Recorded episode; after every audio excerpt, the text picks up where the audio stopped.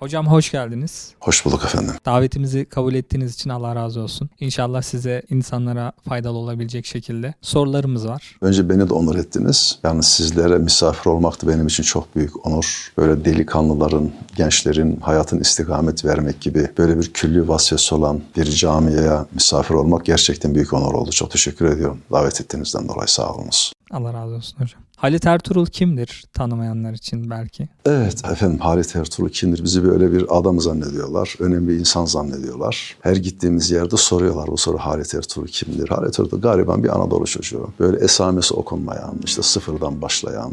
Tabii fakir bir aileden geliyoruz. Zor bir hayat sürerek geldik. Maalesef işte babamız olmadığından dolayı, babamız bizi küçük yaşta bırakmış gitmiş. Yani ilkokuldan sonra okuyamadım. Benim hayatımın en büyük kırılma noktası da o benim. Yani tahmin edilmez, tarif edilmez bir hasret yaşadım okulla ilgili. Hatta öyle bir hasretti ki o böyle her hatırlayışta içimi kanatır. İlkokulu bitirdim, okumak istiyorum. Tabii okutanım olmayınca işte kısmet olan dağlarda, bağlarda, öküzlerle, ineklerle, kuzularla, koyunlarla gün geçiriyoruz biz. Bir de böyle o yıllarda baba hasreti bende bir tavan yapmıştı.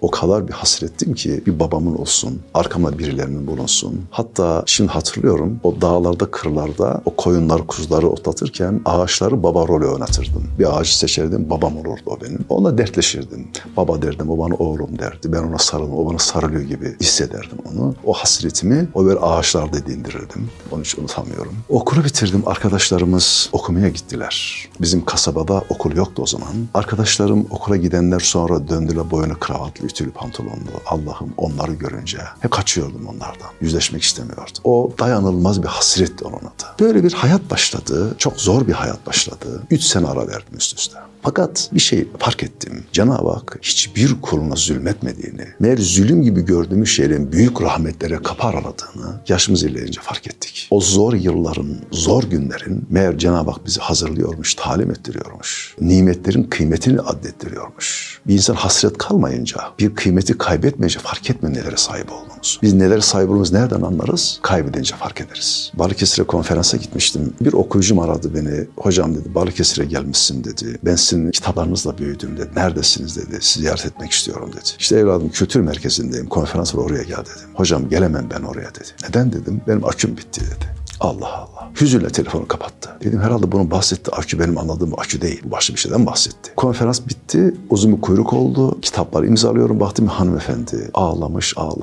Geldi, hocam dedi, bizim Akif var. Ellerinizden öpüyor. Sizi aramış. Evet dedim, aradı beni. Gelemedi, aküsü bitti dedi. Dedim hanımefendi, ne demek aküsü bitti? Anlamadım. Hocam dedi, bizim Akif lise 2. sınıfta okuyordu. Fen lisesinde. 2 yıldan beri Türkiye denemelerinde Türkiye birincisi oluyordu. Geçen yaz kaza geçirdi. Yalnızca başını tutabiliyor. Belediye başkanı bir akü verdi. Akülü araba verdi. Hocam bugün aküsü bitti, ondan dolayı gelemedi dedi. Ah be kardeşim, olduğum yere oturdum. Ya Rabbi dedim, sen bitirme şu akülerimiz bizim. Ne bitmez tükenmez akülerimiz varmış bizim. Ayakta durmanın, başımızı tutabilmenin, ayağa kalkabilmenin, yürüyebilmenin, konuşabilmenin, görebilmenin ne kadar tarifsiz bir nimet olduğunu insana kaybedince fark ediyor mu? Etmiyor. Meğer biz tarifsiz nimetin içinde var olduğumuzu bitirince anlıyormuşuz. Sonra aradan işte 3 yıl geçtikten sonra orada ilk defa ortaokula başladım. Kemal'im, benim bayramımdı o gün, biliyor musun? O benim bayramımdı. Kimse benim kadar okulun kıymetini addedemez. Sebebini arz edeceğim bakın. Sınıfa girdim, eğildim, sınıfı öptüm. Allah'ım ne olur bir daha beni burada ayırmadı ya. Çünkü öyle bir hasret diye. Allah şahit olsun Kemal kardeşim. Her gece defter gördüm, kitap gördüm, okul gördüm. 3 sene boyunca. 3 sene boyunca. Allah'ım, her gece okul, kitap, defter görülür mü? Meğer görülüyormuş. Meğer bir şey fark ettim ki bir insanın için ne için yanıyorsa, ne için hasret çekiyorsa, ne için böyle bir hasreti varsa meğer onun rüyasını görüyormuş. Peki yazarlık nasıl başladı diye sorarlar. Bununla birlikte olduğundan dolayı sorayım. İşte o mağduriyetin açtığı kapların birisi efendim bu benim. İşte ortaokuldayız. Başladık. O zaman 10'luk not sistem var okulda. Millet 5 alınca havalara zıplıyor. Ben 9 alınca oturup ağlıyorum. Allah'ım ben 9 alamam, benim 10 almam lazım. Benim başka şansım yok. Yani milletin annesi ve babası var. Başaramazsa döneceği bir kapısı var, gideceği bir ev var. Benim yok. Mutlaka başarmam lazım. Okulumuzun bir kantincisi var. İşte bizim böyle gariban olduğumuzu da görünce gel evladım dedi, teneffüste de bana yardım et. 3-5 kuruşta harçlık veririz. Bir de ayakkabı boya sandığı var. Öğretmenlerimiz geliyor, ayakkabımı boyatıyorlar. Arası da bana veriyor. Ben de boyaya işte boyamayı öğrendim. Fakat boyadığınız zaman ayakkabıyı şu tırnaklarınızın arasına boya girer. Elinizin çatlaklarına boya girer, çıkaramazsınız. Simsiyah bir eliniz olur. O da efendim normal suyla çıkmaz. Boyaya boya nasırlaşır böyle eliniz. İşte geldim sınıfa, ilk derse girdim. Daha doğrusu hocamızın ilk dersi bizde. Matematik hocasıymış, unutamıyorum onu. O hayatımın sahnesi benim. Allah'ım bir dallı sınıfa. O zaman şunu anlayamıyorum. O dönem demek ki pedagoji dendiği zaman hükmeden, baskı yapan, korkutan anlamında bir şey anlaşılmıyor meğer. Nasıl pedagoji anlamıyorum ben de. Sınıfa bir girdi efendim. Çıkarın bakalım mendilleri. Yani inanın ses tonunda herkes ürperiyor. Geldi elime baktı. Ulan bu ne dedi? El dedi. Oğlum bu ne biçim el dedi. Tuttu kulağımdan. Beni sürüyerek getirdi sınıfın huzuruna. Elimi kaldırdı. Bakar mısınız bu arkadaşınızın eline dedi. Hiç hayatında su değmişim dedi. İnanın 1000 kez beni öldürse bu kadar acı çekmezdim. Kalk bakalım tahtaya dedi. Tahtaya kalktım. Yap bakalım şu problemi. Yapamadım heyecanımdan. Allah şey kafamda yaptım. Efendim tahtaya yazamıyorum. Otur geri zekalı dedi. Ancak boyu büyütmüşsün sen dedi. Bak dedi pencereden dışarıya, koyunlar kuzura çoban bekliyor. Git vakitlerini iş bil kendine dedi. Allah şahit efendim. Oturdum ağlamaya başladım. Eyvah dedim, görüyor musun geri zekalı çıktım. Rahmetli annem derdi ki oğlum sen başarmalısın. Hem kendini kurtar hem beni kurtar diye gözyaşıyla gönderir. Şunu yaptığına bak, otur geri zekalı sen anlarsın matematikten. Hala benim matematikle başım dertte. Hala nerede bir matematik hocası görsem inanın kalbim çarpıyor. Meğer efendim süper bir sayısalcıymışım ben. O gün bana deseydin ya evladım korkma be çocuğum. İnsan bazen heyecandan bildiği soruyu da onu verir. Sen bunun üstesinden geleceksin. Haydi bakalım evladım. Ya beni yüreklendirseydin, cesaretlendirseydin, başarmaya inandırsan ne olurdu Allah aşkına? Bir şey fark ettim efendim eğitimciliğimde. Başarmak meğer başarmaya inandırmakmış. Bak şu kaderin cilvesine bak. Yıllar sonra ben matematik öğretmenimle karşılaştım. İstanbul'da kitap fuarındayız. Kitapları imzalıyorum. Çok da kalabalığız hamdolsun. Adam ya 2 tane yaşlı. Ya Allah Allah biri benim matematik öğretmenime benziyor. Geldi yayın evinin sahibine soruyor. Ya burada diyor Halit Ertuğrul varmış diyor. Benim tabii tanımasının imkanı yok. Evet dedi bak kitapları imzalıyor. Ya dedi o benim öğrencimdi. Baktım matematik öğretmeni. Kalktım yerimden. Hocam şu elinizi öpeyim ama dedim. Siz beni adam etmek için elinizden gelen yaptınız. Ama Allah da beni adam etti çok şükür bak. Şuradaki çocuklara bakın, okurlara bakın. Ah sarıldı ağlamaya başladı. Evladım dedi. Allah dedi bizi kahretmesin dedi. Biz öğretmeni böyle zannettik dedi. Korkutursan, bastırırsan, ürkütürsen çocuklar saygı duyar zannettik dedi. Yanlış bir yerde başlamışız. Yalnız sen değil biz dedi o nesli mahvettik. O nesli mahvettik. Halbuki Zübeyir abinin dediği gibi rahmetli Zübeyir abi ne kadar enfes bir söz o. Gönüllere girmeden kafalara giremiyorsunuz. Sizi kim severse sözünüz de seviyor. Anlattığınız da seviyor. Dersler de öyle efendim. Efendim peki nasıl yazar olduk? 2. dersti matematik öğretmenimizde kaldık. Türkçe öğretmenimiz geldi girdi. Sınıfa öyle bir dalış daldı ki evlatlarım, yavrularım, canlarım, ciğerlerim, Allah'ım bir insan bu kadar mı böyle sevecen olur? Efendim akide şekeri vardı. Hala şimdi var mı yok mu bilmiyorum. Sınıfa girdi bir torba çıkardı akide şekeri dolu. Biz de gariben çocuklarız. O bizim iş şeker çok önemli şey. Kendini bağlamak için çıkarttı bir etin akide şeker. Kendi aldı ağzına sormaya bize soruyoruz. Ya bu ne güzel ders diyoruz ya şuna bakar mısın? Öğretmen de şeker yiyor. Biz de şeker yiyoruz. Yani bir anda bizi kucaklayıverdi. Hiç unutamıyorum onu. Çocuklar dedi size bir önerim olacak. Akşam evinize gittiğiniz zaman alın kalemi elinize. O gün sizi çok üzen, çok sevindiren, ilginç anlarınız varsa yazın. Biriktirin be çocuklar dedi. İçinizdekini atar rahatlarsınız. Belki belli olmaz yazar mazar olursunuz dedi. Ben efendim o gün gittim eve. O matematik öğretmenimin o sınıfta bana yaptığını elime kalem aldım. Ağlaya ağlaya yazdım. Unutamıyorum hiç. 2 sayfa tuttu. Bir hafta sonra yine Türkçe öğretmenimizin dersi. Geldi çocuklar dedi. Vilayet anı yarışması açtı. İlginç anlarınız olan varsa yazın bana verin de dedi. Ben de komisyon başına seçtiler. 1. gelenin para ödülü verecekler dedi. Efendim zaten hazırdı. Yazmıştım. Verdim hocamın eline. Aldı okumaya başladı. Gözlerinde yaşlar akmaya başladı. Aman evladım sen bunu burada mı yaşadın dedi. Evet hocam dedim. Döndü çocuklar dedi. Bu yazı beni niye ağlattı biliyor musunuz dedi. Çünkü edebiyatta ünlü bir kural vardır. Gözyaşıyla yazılan yazılar gözyaşıyla okunur. O benim hayatımın ilk dersidir. Ve o benim hayatımda ilk yazarlık yazısıdır efendim. Fakat maalesef o makaleyi muhafaza edemedim. Nasıl bir hatıraydı. Verdim hocama. Zaten kendi komisyon başkanı. Herhalde düzeltli vaziyet. Bize 1. ödülü vermişler. Bayram yaklaşıyor. Ayakkabım, lastik, pantolonum eski. Utanıyorum arkadaşlarım arasında girmeye dolanmaya. Çok istiyorum yeni pantolonum, yeni bir ayakkabım olmasını. O bana bir para ödülü verdi. 1. ödülü vermişler. Onunla bir lastik ayakkabı aldı. Ah dünyalar benim oldu. Ama bir de pantolonuma ihtiyacım var ama param yetmedi. Efendim bir gün sonra o hocamız bana pantolon almış getirmişti. Dünyaları bana verdi efendim. Dünyaları bana verdi. Yahu benim bir pantolonu satın aldı o. Öyle bir yürek ki. Efendim yüreklere dokunmayınca onun sevgisini içinize hissetmeyi sevemiyorsunuz. Beni ömür boyu bağlamıştır. İnanın Allah şahit. Her elimi açtığım zaman ya Rabbi önce hocamın dualarını kabul et, önce hocamın günahlarını affet, sonra sıra bana gelsin diye yalvarıyorum. Tabii hocamız da böyle yıllar sonra nasip oldu. Bizi yılın yazarı seçmişlerdi. Ödül almaya gittik. Salonda kalabalık. İşte çağırdı Kültür Vakfı Başkanı bizi. İşte ödül almaya çağırdı sahneye. Baktım en önde bir yaşlı fırladı. O benim öğrencimdi. O benim nasıl feryatla atladı. O benim öğrencimdi. Aman Allah'ım baktım benim Türkçe öğretmenim. Atladım sahneden aşağı. Hocamın eline kapandı. Hocamın gözyaşlarını gördüm. Yahu inanın Ankara'nın tapusunu verseydiniz onu o kadar mutlu edemezdiniz. Bir şey fark ettim. Dünyanın en zengini kimmiş efendim biliyor musunuz? Dünyanın en zengini çaresizlerin gönlüne girenmiş. Garibanların elinde tutanmış. Kimsesizlere destek olanmış. Meğer bundan daha bir zenginlik yokmuş. Allah razı olsun. Mekanı cennet olsun, hocamızı kaybettik biz. Ama o bana bir yazarlık kapısı araladı. Onu sevdiğimden dolayı her hafta getirir kitap verir, okutur. Dönüşümlü olarak bize okutmayı öğretti, Allah razı olsun. Bugün elhamdülillah o gönül ehli öğretmenlerime bakarak işte belki bizi çok şükür yani yazarlık makamında Rabbim bir yerlere getirdiyse eğer o günkü yaşadıklarımız, gözlemlerimiz, tespitlerimiz, anılarımız ki bizim kitaplar bu vesile de çok soruyorlar, onu arz edeyim. Efendim 74 tane kitap yayınlandı şimdiye kadar çok şükür. Bizim kitaplarımızın hiçbiri roman değil, hiçbiri hikaye değil, hiçbir kurgu değil. Ben bir kelime ilave etmedim o kitaplara. Nasıl yaşandığı öyle arz ettim. Mesela Düzceli Mehmet'in Allah rahmet etsin, onun ben hayatını yazarken inanın her kelimesini gözyaşı dökerek ağlaya ağlaya yazdım ben o kitabı. Biz birçok onun hatırası vardı, bizimle beraber mezara gidecektir. Onlar yazamadık. Bunun bir ay kadar önceydi zannediyorum. Orada bir dostumuz daha doğrusu haber iletmiş bize. Demiş ki Halit hocama söyleyin kendini arayan adamın Rusçası burada bir Rus milletvekili okudu Müslüman oldu diye bir haber geldi. Şükrettik elhamdülillah. Sizin için yeri ayrı olan bir kitabınız var mı? Hani varsa hangisi, hikayesi nasıl başladı diye. Evet, Düzceli Mehmet'in yeri çok ayrı. Çok ayrı. Yani kendini arayan adam bestseller. Mesela 74 tane kitabım yayınlandı. İlk kitap kendini arayan adam. Ama hiçbir kitabım ona yetişemedi. Halbuki yazarlıkta bir kural vardır. İlk kitap biraz ehven yazılır. Diğerleri biraz daha kaliteli gider. Bizim tam tersinden başladı. En kalitelisi Cenab-ı Hak ilk defa lütfetti. Ki bizim kitaplar yaşanmış olduğu için büyük bir duygu seliyle yaşanıyor. Mesela şu anda bana yeniden Düzceli Mehmet'i, yeniden kendini arayan adamı, yeniden Aysel'i yazabilirim deseler efendim %1'ini yazamam. O bir duygu seliyle o bir kez yaşanıyor. Efendim Düzceli Mehmet öğrencimdi benim efendim. İlk derste bizde tanışma dersi olur. Türkiye'nin çeşitli yerlerine gelir. Kimse kimseyi tanımaz. Çok güzel bir başlangıcımız olmuştu. Baktım orta sıralarda bir delikanlı. Oturuyor ama ayakta duruyor gibi.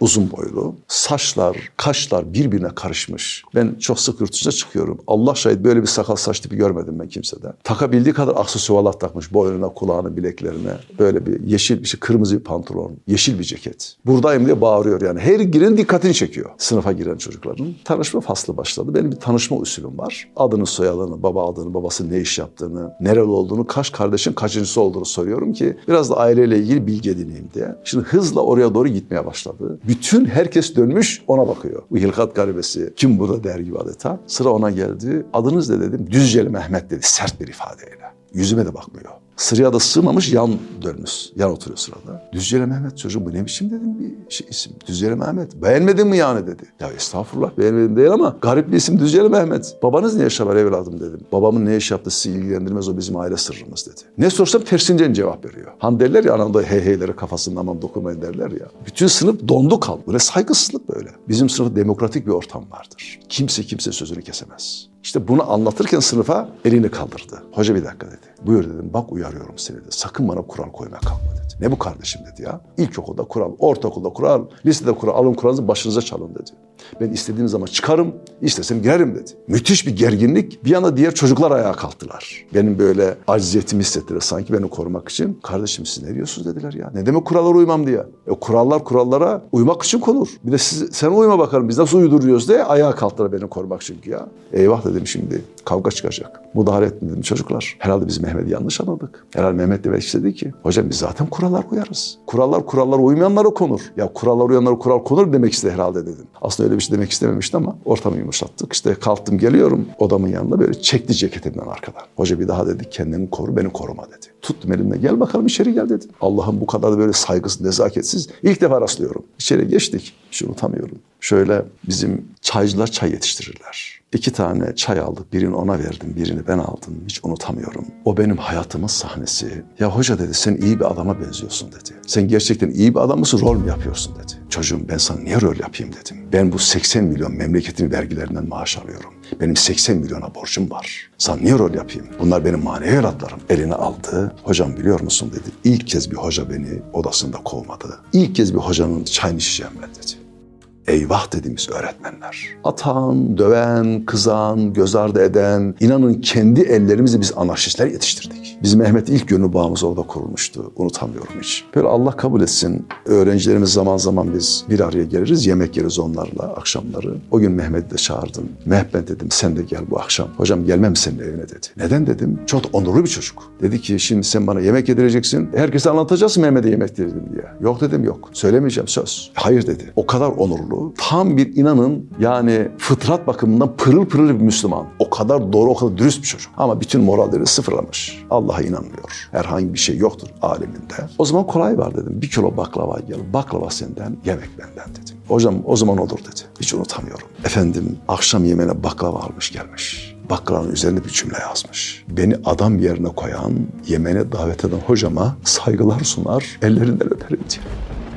Eyvah dedim biz öğretmenler. Biz kimleri kaybettik? Biz kimleri kaybettik? Onun bir yolu vardı. O anda sınıfta atabilirdin, ceza verebilirdin, dekanlığa verebilirdin, onu bırakabilirdin. Birçok yolu vardı bunun. Meğer ki kötü diye bir insan yokmuş. Kötülüklere itilmiş insan varmış. Meğer zararlı diye bir insan yokmuş, zararlara bulaştırmış insan varmış. Hani Üstad diyor ya Bediüzzaman Hazretleri, insan 1000 kapılı bir saraya benzer. 999 kapısı kapalı olsa, bir kapısı açık olsa o kapıdan girilir, o saray fethedilir. İnsan da böyle. Efendim bizim gönül dostumuz orada başlamıştı Mehmet'le. Biz 8 ay Mehmet'le aynı okulda onlarca sorular. Hamdolsun defalarca misafir ettik. Artık Mehmet'le müjdeler beklediğim gündü. O sahneyi hiç unutamıyorum. Cuma günüydü o gün. Odama gelmiştim.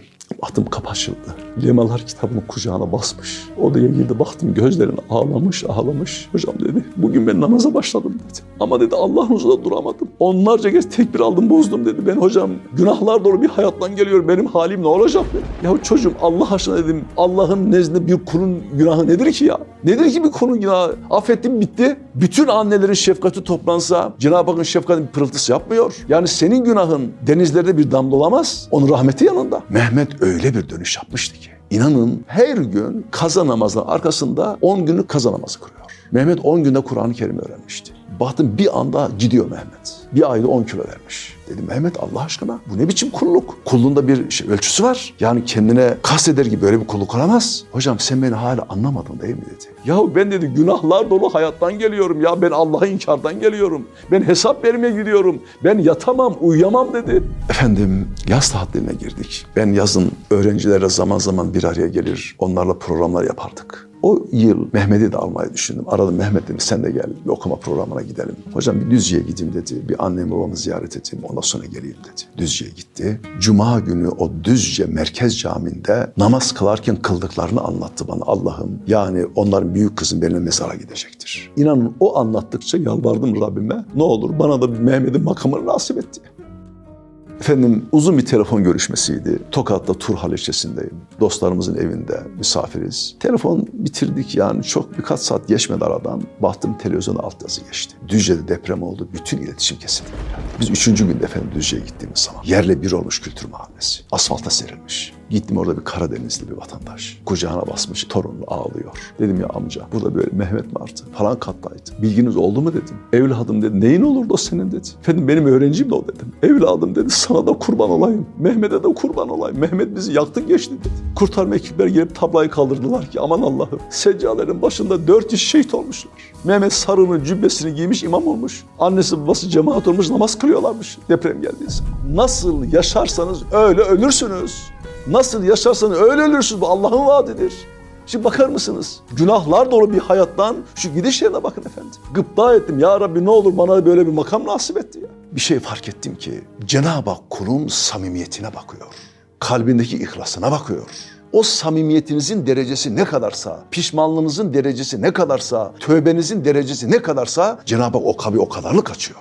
Eğer varsa bizim eksimiz, noksanımız, Zübeyir Gündüzalp abi öyle demişti. Öyle anlatmış hatıralarında. Abi demişler, muvaffakiyetin bize sırrını söyle. Kardeşim demiş, muvaffakiyetin 2 tane sırrı vardır. Biri samimiyettir, öbürü fedakarlıktır. Bir insan bir meselede ne kadar samimiyse, ne kadar fedakarsa o kadarlık muvaffak olur. Eğer muvaffak olamadığınız bir alan varsa samimiyetinize ve fedakarlığınıza bakın. Çünkü Cenab-ı Hak demiş, kainattaki muvaffakiyet kanununu samimiyeti fedakarlığa bağlamıştır. Eğer varsa bizim hayatımızda hakikaten şöyle kendimizi murakab etmemiz lazım. Kardeşlerim, Cenab-ı Hak sizlere bizlere ahir nefese kadar rıza-i bariden ayırmasın. Bu hizmeti imaniden ayırmasın. Ufuk olmayı, umut olmayı, çare olmayı nasip etsin. Gençlerimize yol göstermeyi nasip etsin. Rol model olmayı nasip etsin. Ondan çok daha önemlisi bu iman hakkını istifade etmeyi nasip etsin. Çünkü Cenab-ı Hak bizi sormadı kardeşim, dünyaya gönderirken, alırken de sormuyor. Bir anda gidebiliriz. Hiç kimse ameline güvenemez. Hiç kimse yaptıklarına güvenemez. Biri gelmiş, "Üstadım" demiş Bediüzzaman Hazretlerine, "Bana bir söz söyle de nasihat olsun, ömür boyu hatırlayayım" demiş. Bir abiden dinlemiştim, çok etkilenmiştim. Demişti, "Kardeşim, bu gece git başını yastığa koy, kendine bir soru sor. De ki, benim ömrüm nerelerde geçti de. Yine de ki, bugüne kadar geçen ömrüm beni ne kadar kurtarır de. Yine de ki, benim ömrüm bu gece bu yatakta biterse o büyük hesaba ne kadar hazırım de." Biz böyle bir hakikatle karşı karşıyayız. Cenab-ı Hak inşallah ahir nefesimize kadar bizi kendine ayırmasın. Üstadın telefon numarası var mı? Evet, o bizim hakikaten içimizde ayrı bir böyle kanayan yara olarak kaldı, unutmuyorum. İşte yurt dışındaydık o zaman. İşte bir şehirde çok kalabalık bir konferans olmuştu. Kitapları imzalıyorum. Uzun bir kuyruk oldu. Baktım bir kızımız şöyle 12-13 yaşlarında. Yanında annesi babası var. Fakat baktım anne babasının bizim dünyayla çok alakası yoktur. Ben efendim kitaplardan bir tanesi elinde geldi kızımız. "Halit amca" dedi, "biliyor musun ben de bu kitabını okudum" dedi. "Çok" dedi, "etkilendim. İçinde Said Nursi amcadan bahsediyorsun" dedi. "Halit amca, ben bu Said Nursi amcayı çok sevdim" dedi. "Acaba size cep telefonu var mı" dedi. "Bir sesini duymak istiyorum" dedi. Öyle bir yürek, öyle bir samimiyet ki garibim, orada doğmuş büyümüş. Türkiye'de olup bitenlerden haberi yok. Sanki zannediyor Said Nursi amca şimdi hayatta bana telefonunu verir, açarım, sesini duyarım zannediyor. Dedim ya, bu gariban kızımız bu kadar hasretle istiyor. Şimdi söylersem yıkılacak. Var dedim, söylemeyeyim de. Öğrene kadar gitsin dedim işte bu hevesi. "Kızım" dedim, "Said Nursi amcanın bende cep telefonu yok ama sorayım arkadaşlara, bilen varsa" dedim. "Öğreneyim" dedim. "Halit amca ne olursun" dedi. "Eğer öğrenirsen bana mutlaka ilet, bir sesini duymak istiyorum" dedi. Biz telefonları aldık verdik, unutamıyorum hiç. Oradan ayrıldık, başka şehre gittik. İşte sabaha kadar arkadaşlar yatırmadılar. Sabah namazdan sonra istirahate çekildik. Ev sahibi baktım geldi, "Ya hocam" dedi, "sizi kaldırmak zorunda kaldım, bağışlayınız. 2 saatten beri bizi falan şehirden arıyorlar" dedi. "Hayırım" dedim, "çok önemliymiş" dedi. "Arayın bakalım" dedi. Aradılar ki o bizim Merve kızımızın babası. "Ya hocam, bizim Merve bizi yatırmadı bugün" dedi. "Hayırım" dedim, "bir verin de görüşeyim" dedi. Aldım telefonu, "Halit amca" dedi, "biliyor musun" dedi, "bu gece" dedi, "bizim eve Said Nursi amca geldi" dedi. "Kızım" demiş, "benim telefonumu istemişsin. Benim telefonum yok ama onun yerine ben geldim. Söyle bakalım benden ne istiyorsun" dedi. "Said Nursi amca" demiş, "ben seni çok sevdim. Seni görmek istedim. Senin adın ne" demiş. "Benim adım Merve" demiş. "Bak kızım, senin" demiş, "adını ben cevşerin altına yazıyorum. Sen ne zaman istersen ben gelirim senin evine" demiş. Yahu şu samimiyete bakın ya. Şu içinin yangısına bakın ya. Bir insanın içi ne kadar yanıyorsa, ne kadar istiyorsa, ne kadar yürekten candan arzu ediyorsa Cenab-ı Hak açıyor kapıyı, sonuna kadar açıyor. Gıpta ettim, imrendim. 1970'te tanıdım ben efendim Risale-i Nur'ları, bu hakikatları. Efendim inanın ben daha rüyamda Said Nursi amcayı görmedim. Demek benim içim yanmadı bu kadar. Ben bu kadar hasret istemedim. Ben bu kadar böyle arzu etmedim ki o kapı aralanmadı. Bunun izahı bu. Cenab-ı Hak iman, Kur'an hizmetine bize samimiyet versin. Fedakarlık versin. İhlas eğitimi versin inşallah. Muvaffakiyetin sırrı bu. Allah sizi cennetlik etsin. Ömür boyu hizmet-i imane de ayırmasın kardeşim. Allah sizi çok sevmiş. Allah sevdiği kullarını hayır işletir. İman hakikatiyle tanıştırır, gönderir, diz çöktürür. Allah sizi çok sevmiş. Bize düşen ne? Layık olmak. Cenab-ı Hak layık kılsın bizleri inşallah. Peki, lillahi'l-Fatiha.